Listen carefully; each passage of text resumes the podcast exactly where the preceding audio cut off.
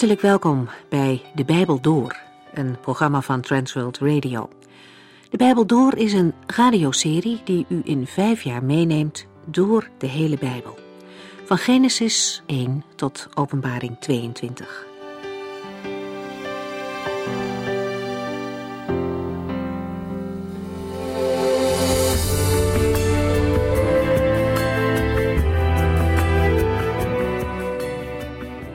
We lezen in deze serie in de brief van Paulus aan de Galaten. Daar zijn opnames van gemaakt en die kunt u ook bestellen. Kijkt u daarvoor op onze website transworldradio.nl of als u dat fijner vindt, u kunt de afleveringen ook online bekijken. En dat doet u dan via luisterpost.nl. De vorige uitzending ging over het vijfde hoofdstuk van Galaten. Dat is niet zo'n positief gedeelte. Als u ernaar geluisterd heeft, dan weet u misschien nog dat we het over de zondige natuur gehad hebben. En de werken die daarbij passen, de dingen die uit de zondige natuur voortvloeien, die staan lijnrecht tegenover het werk dat de Heilige Geest in gelovige mensen wil doen. Die twee krachten zijn voortdurend met elkaar in conflict. De oude natuur is in de praktijk nog niet uitgeschakeld, ook al heeft een christen nieuw leven en een nieuwe natuur gekregen. Maar in de praktijk van alle dag, in de werkelijkheid, is er nog steeds een strijd te voeren. Maar een christen staat daar niet alleen voor. Gods Heilige Geest is er immers om hem leiding te geven. Dat is de bedoeling van God met zijn kinderen, dat zij zich voortdurend laten leiden door de Heilige Geest. Het werk van Christus en dat van de Heilige Geest zijn dus onlosmakelijk met elkaar verbonden. De Heilige Geest leert ons op de juiste manier te leven in de vrijheid die Jezus Christus gegeven heeft. Op die manier krijgt de zonde geen kans om op te bloeien. Nou valt dat in de praktijk nog wel eens tegen. En toch is er elk moment een mogelijkheid om opnieuw te beginnen bij God. Paulus noemt niet een precies afgebakend gebied waarbinnen de gelovige moet blijven. Het gaat niet om de regels op zich, maar het gaat om het doel. Leven in liefde, dienstbaarheid en oprechtheid. Paulus geeft wel een korte karakterisering van een leven dat op zichzelf gericht is, waarin een oude natuur dus weer de ruimte krijgt. En daarvoor is de vrijheid in Christus niet bedoeld. Vandaag verdiepen we ons in de tegenhanger, de vrucht van de geest.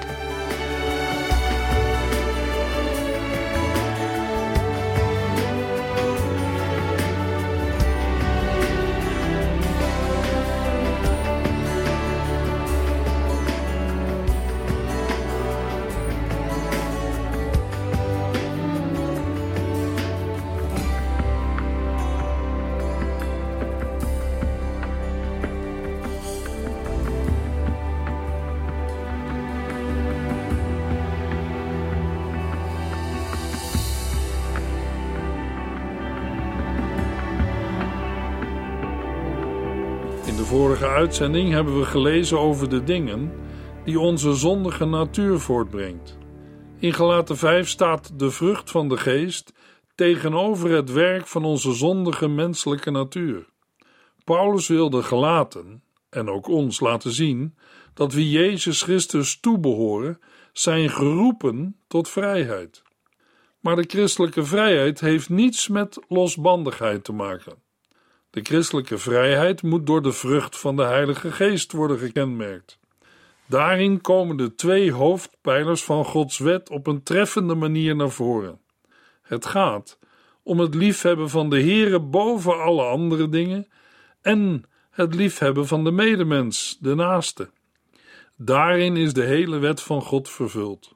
Zo mogen christenen ook elkaar dienen door de liefde en in Gods liefde in woord en daad uitdragen en verkondigen in de wereld, tot eer van de Heere en heil voor de naaste. In de voorgaande verse hebben we gelezen dat het elkaar niet verdragen het bewijs is dat mensen niet leven in de geest van Christus. Het gevolg daarvan is dat een gelovige dan ook niet leeft in de vrijheid die Christus heeft geschonken. Een dergelijke zelfzuchtige levenshouding die de ander nauwelijks het leven gunt, komt voor bij een wettische levensinstelling. Als een gelovige niet wandelt in gehoorzaamheid aan de Heilige Geest, dan zal de zonde kans krijgen zich uit te leven. Paulus geeft in Efeziërs 2, vers 1 tot en met 5 een nadere invulling van deze dingen. Ook u bent door Hem, dat is Christus, tot leven geroepen, u die eigenlijk al dood was, omdat u niet leefde zoals God wilde. U liep met de grote massa van deze wereld mee en deed dezelfde slechte dingen als zij. U gehoorzaamde de duivel, de leider en vorst van de geestelijke machten in de lucht, die nu nog actief is in de mensen die God ongehoorzaam zijn. Zo was het ook met ons. We hebben allemaal aan onze slechte begeerten toegegeven. We hebben allemaal gedaan wat ons egoïsme ons ingaf. Door naar onze eigen natuur te leven, waren wij van nature onderworpen aan Gods toorn. Maar Gods liefde voor ons is zo groot dat Hij ons volledig gratie heeft verleend, zelfs al waren wij door onze overtredingen dood voor Hem. Hij heeft ons samen met Christus levend gemaakt. Wat een genade! Dat u gered bent is enkel en alleen genade van God. We hebben ook gelezen dat onze zondige neigingen ingaan tegen de verlangens van de Heilige Geest en omgekeerd. In die strijd tussen de oude en nieuwe natuur moet een gelovige positie kiezen. Hij of zij mag zich maar niet overgeven aan de bij hem of haar opkomende verlangens. We hebben daar een voorbeeld van gelezen in Romeinen 7, uit Paulus' eigen leven. Ook de apostel Jacobus schrijft aan de Joodse christenen uit de twaalf stammen, die over de hele wereld verstrooid zijn. Maar hoe komt het dan dat u altijd ruzie maakt en vecht? Omdat er slechte verlangens in u zijn die u daartoe aanzetten. U verlangt naar iets dat u niet hebt. U bent tot moord geneigd en jaloers en dat levert u niets op. U bent strijdlustig en oorlogzuchtig. Maar de reden dat u niet hebt wat u wilt, is omdat u God er niet om vraagt. Of u bidt hem er wel om, maar krijgt niets.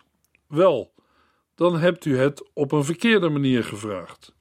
Als u hem alleen iets voor uw eigen genoegens vraagt, geeft hij het niet. Bedriegers, weet u niet dat als u vriendschap met de wereld sluit, dit betekent dat u een vijand van God bent?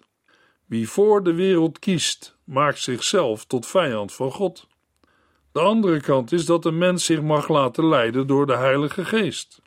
Gelaten 5, vers 22 en 23. Maar de Heilige Geest brengt ons tot betere dingen: liefde, blijdschap, vrede, geduld, vriendelijkheid, mildheid, trouw, tederheid en zelfbeheersing. Er is geen wet die zulke dingen veroordeelt. Tegenover de zondige neigingen van onze oude natuur staat de vrucht van de Heilige Geest. Maar de Heilige Geest brengt ons tot betere dingen. Voor het woord dingen staat in het Grieks het woord vrucht, in het enkelvoud. Het is jammer om daaraan voorbij te gaan, omdat juist het enkelvoud aangeeft dat de Heilige Geest zelf de schenker is van de genoemde dingen. Het enkelvoud legt nadruk op de ene bron, want in al die verschillende facetten van het werk van de Heilige Geest gaat het erom dat we Christus zelf aan het werk zien. Immers, de Heilige Geest verheerlijkt steeds de Vader en de Zoon. De liefde opent de rij van de vrucht van de Geest. Vanwege vers 6 en 13 en de parallel met 1 Corinthiërs 13 vers 4 tot en met 6 mogen we de liefde wel het samenvattende kenmerk noemen, waardoor de hele vrucht van de geest wordt gekarakteriseerd. De liefde zoekt zichzelf niet en staat zo recht tegenover de zondige menselijke natuur. De blijdschap is de vreugde over de verlossing in Christus, de bron van de liefde en alle verdere dingen. De vrede ziet op de heelheid, de ongebrokenheid van de relatie tussen de Heer en de gelovigen, als ook de onderlinge band met de medebroeders en zusters. In Gelaten 4, vers 6 heeft de apostel die band al aangegeven door te wijzen op het feit dat de gelovigen de Heere mogen aanspreken met Vader. In het geduld, de vriendelijkheid en de goedheid letten de gelovigen eerst op het belang van de ander, voordat zij naar zichzelf kijken. Het woord trouw heeft gezien het verband primair de betekenis van trouw tegenover mensen. Het is duidelijk dat de grond hiervoor, net als bij alle andere facetten van de vrucht van de geest, ligt in de relatie met God. Wij kunnen alleen trouw zijn omdat we op de trouw van God mogen rekenen. Wij kunnen alleen liefhebben, vrede kennen, geduldig zijn enzovoort, omdat de Heere ons eerst heeft liefgehad. We lezen het in 1 Johannes 4, vers 10 en 11. De liefde waarover het hier gaat, is niet onze liefde voor God, maar Zijn liefde voor ons. Daarom stuurde Hij Zijn Zoon, die de straf voor onze zonde op zich heeft genomen, om de verhouding tussen God en ons weer goed te maken. Omdat God ons zo heeft liefgehad, moeten wij elkaar ook lief hebben. Maar de Heilige Geest brengt ons tot betere dingen: mildheid, trouw, tederheid en zelfbeheersing. Mildheid wordt met een ouder woord ook wel zachtmoedigheid genoemd. Het is de milde gezindheid die staat tegenover een strijdlustige geldingsdrang. In Gelaten 6 vers 1 is het een typerend kenmerk van gelovigen die uit de geest leven. Zelfbeheersing is tegenover losbandigheid een kenmerk van ware vrijheid die de Heilige Geest schenkt. Zelfbeheersing is later wel geïnterpreteerd als het kenmerk van een gode welgevallig en waardig leven. Het werd gezien als het maximale wat in dit leven kon worden bereikt. Kloosterlingen en kluizenaars legden er getuigenis van af. Maar het staat gevaarlijk dicht bij de ascetische eisen van de dwaalleraren. Paulus' oproep tot ingetogenheid en zelfbeheersing maakt niet ieder genieten van wat God schenkt tot een zonde. Wat Paulus wel uitsluit, is een levenshouding waaruit eigen genot tot een doel in zichzelf wordt, of zelfs tot een norm wordt verheven. Zij die zich door de Heilige Geest laten leiden, vervullen de wet van de Heere in de dagelijkse praktijk van hun leven. Daarom kan en is de wet voor een gelovige geen bedreiging. Voor een volgeling van Jezus Christus is de wet een leidraad. Daarin is te zien hoe de liefde concreet kan worden, en is het houden van de wet geen middel om het zelf met God in orde te maken. Deze laatste gedachte is door het gebruik van het woord vrucht en door Paulus' principiële uitgangspunt in de vrijheid uitgesloten. De vrijheid die Christus geeft, is een geschonken vrijheid en met Hem verbonden. Er is geen vrucht zonder Christus, ook de vrucht van de Heilige Geest niet. Johannes 15, vers 5 zegt de Heiland: Ik ben de wijnstok en jullie zijn de ranken. Als jullie in mij blijven en ik blijf in jullie, brengen jullie veel vrucht voort, want zonder mij kunnen jullie niets doen. Op allerlei manieren heeft de Heer Jezus zijn leerlingen duidelijk gemaakt dat hij vrucht wil in het leven van zijn volgelingen. In de gelijkenis van de zaaier sprak de Heer over zaad dat dertig, zestig en honderd keer meer opbrengt dan er was gezaaid. Voor een gelovige vandaag wordt die vrucht ook voortgebracht door de Heer Jezus. Hij gebruikt daarvoor de Heilige Geest in ons leven. De oude natuur kan de vrucht van de Heilige Geest niet voortbrengen. Paulus heeft in Romeinen 7, vers 18 duidelijk gemaakt dat hij uit zichzelf, zijn oude natuur, het goede niet kon doen. Hij zegt: Ik wil het wel, maar ik kan het niet. Dat is ook ons probleem. Hoe doe je het? Hoe kan een mens de Heilige Geest de vrucht van de Geest in zijn of haar leven laten voortbrengen? Het antwoord is duidelijk. Dat kan een mens niet. Dat doet de Heere zelf. Hij zegt: Want zonder mij kunnen jullie niets doen. Als we nog even doorgaan met het onderwerp vrucht dragen, dan zien we dat de Heer Jezus in Johannes 15 een aantal interessante dingen laat zien die op zich logisch zijn, maar ook onmisbaar om werkelijk vrucht te dragen. Over het eerste punt hebben we het al gehad. Zonder Jezus Christus is er geen vrucht. In het begin van Johannes 15 komen we nog meer belangrijke zaken tegen. Bij het overdenken van vrucht dragen zullen we ons moeten realiseren dat alleen Jezus Christus de echte wijnstok is en zijn vader de wijnbouwer. En wij, de gelovigen, gelovigen worden geënt op de echte wijnstok, Christus. Een mens is niet automatisch een rank aan de wijnstok. Hij of zij moeten worden geënt op de wijnstok. Dit enten kunnen we zien als tot geloof komen, opnieuw geboren worden. Verder lezen we in Johannes 15, vers 2 dat er met de ranken van alles gebeurt. Er wordt gesnoeid en weggekapt om er nog meer vruchten aan te laten komen. En wie doet dat? Uit het verband van Johannes 15 blijkt dat de wijnbouwer, de vader, dat doet.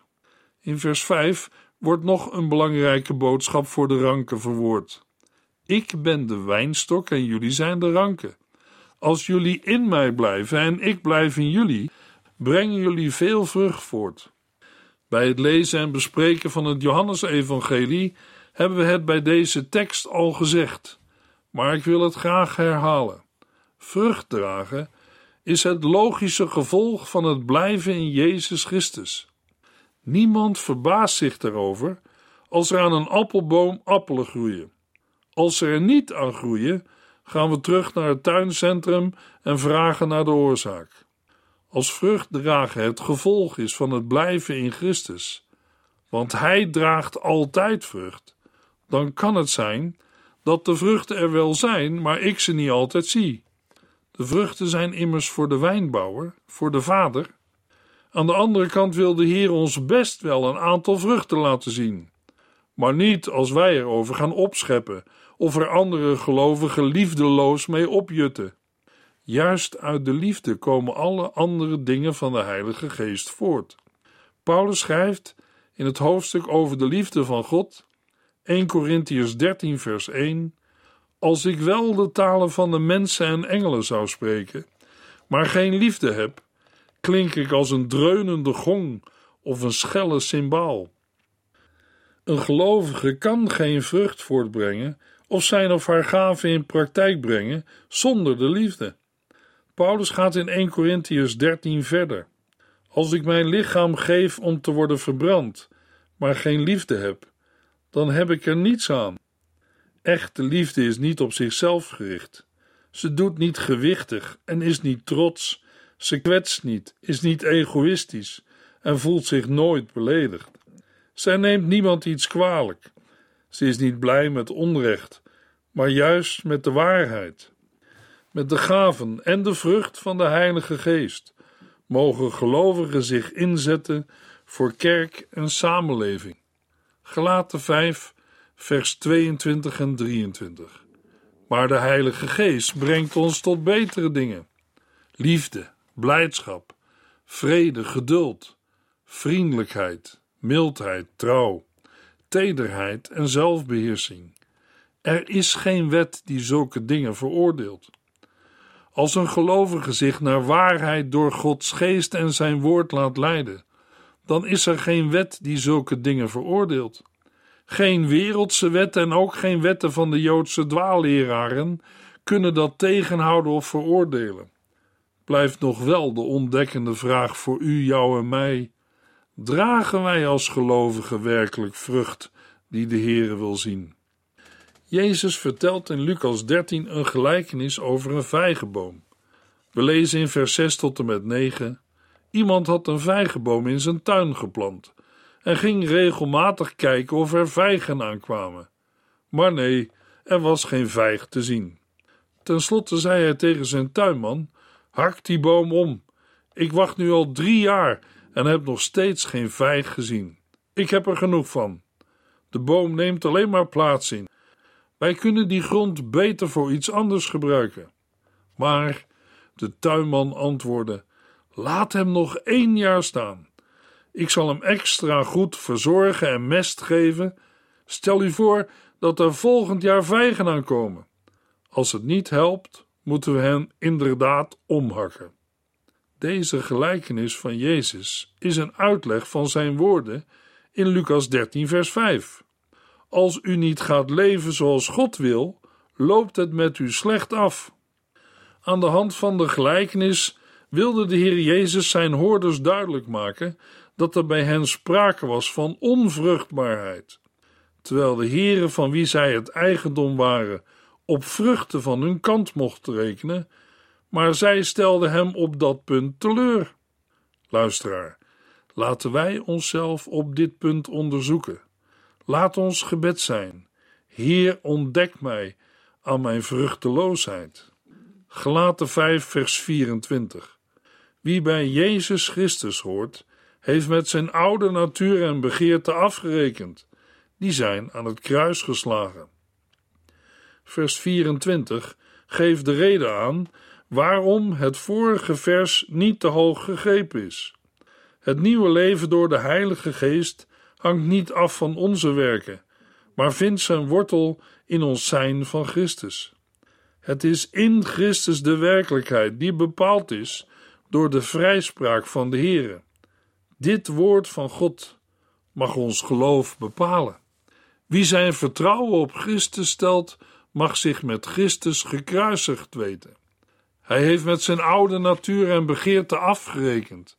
Dat wil zeggen dat het eigen ik, inclusief de begeerten die daaruit voortkomen, getroffen werd door het oordeel dat de wet daarover uitsprak. Die vloek heeft Christus aan het kruis gedragen. Hij heeft onze vloek op zich genomen. Zo heeft hij ons vrijgekocht. Dat gebeurde aan het kruis op Golgotha.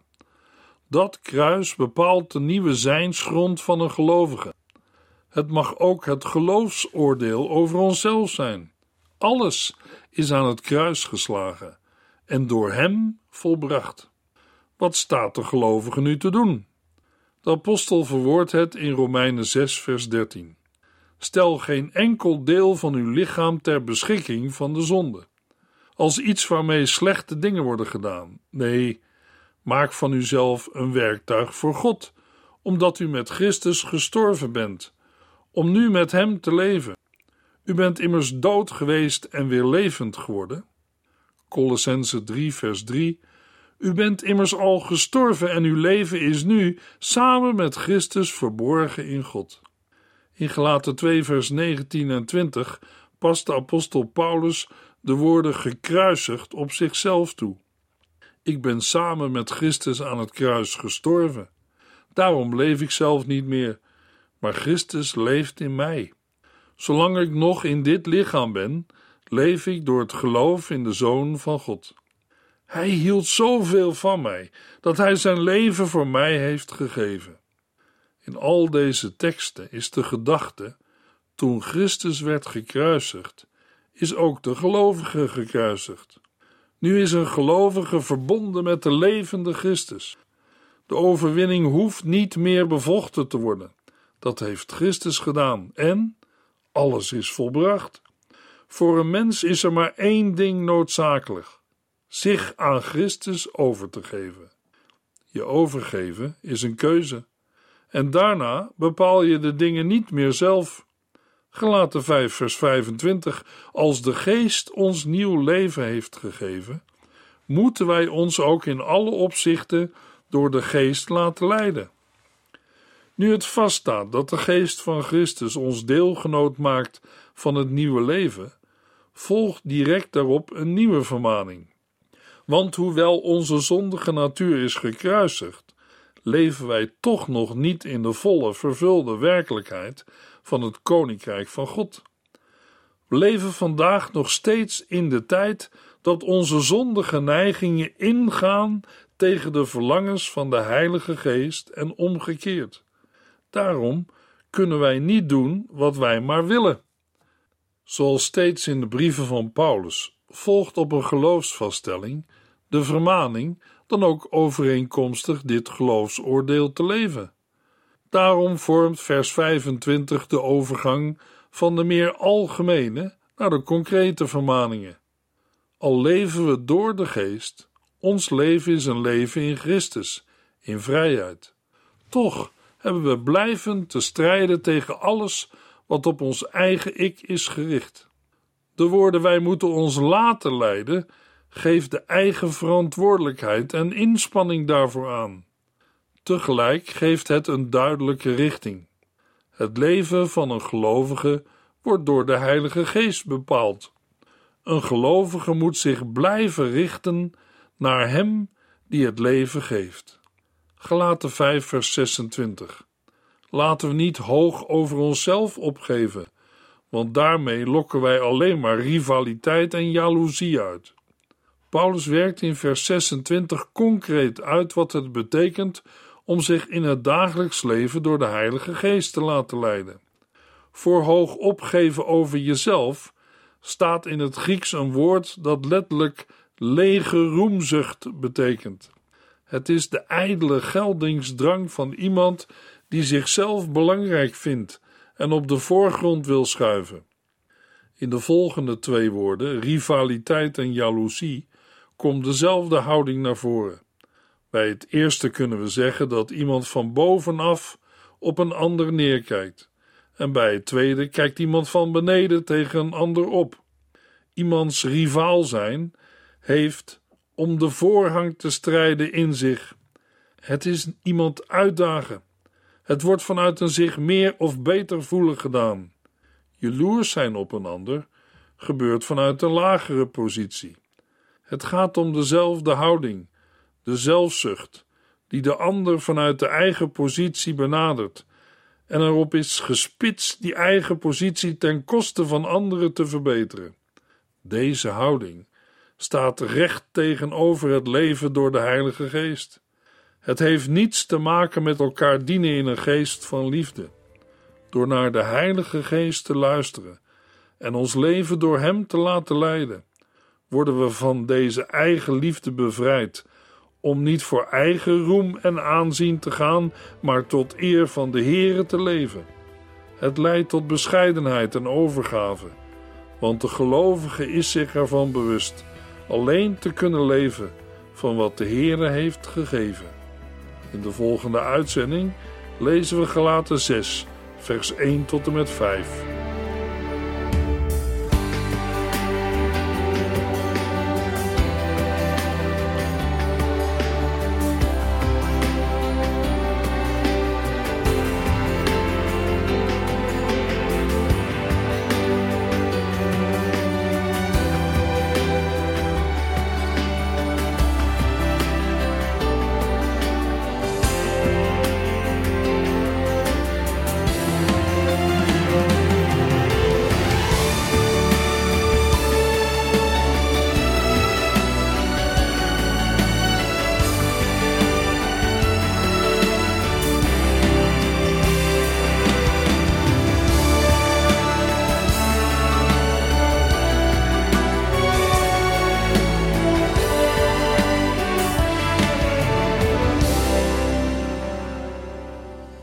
Geluisterd naar De Bijbel Door.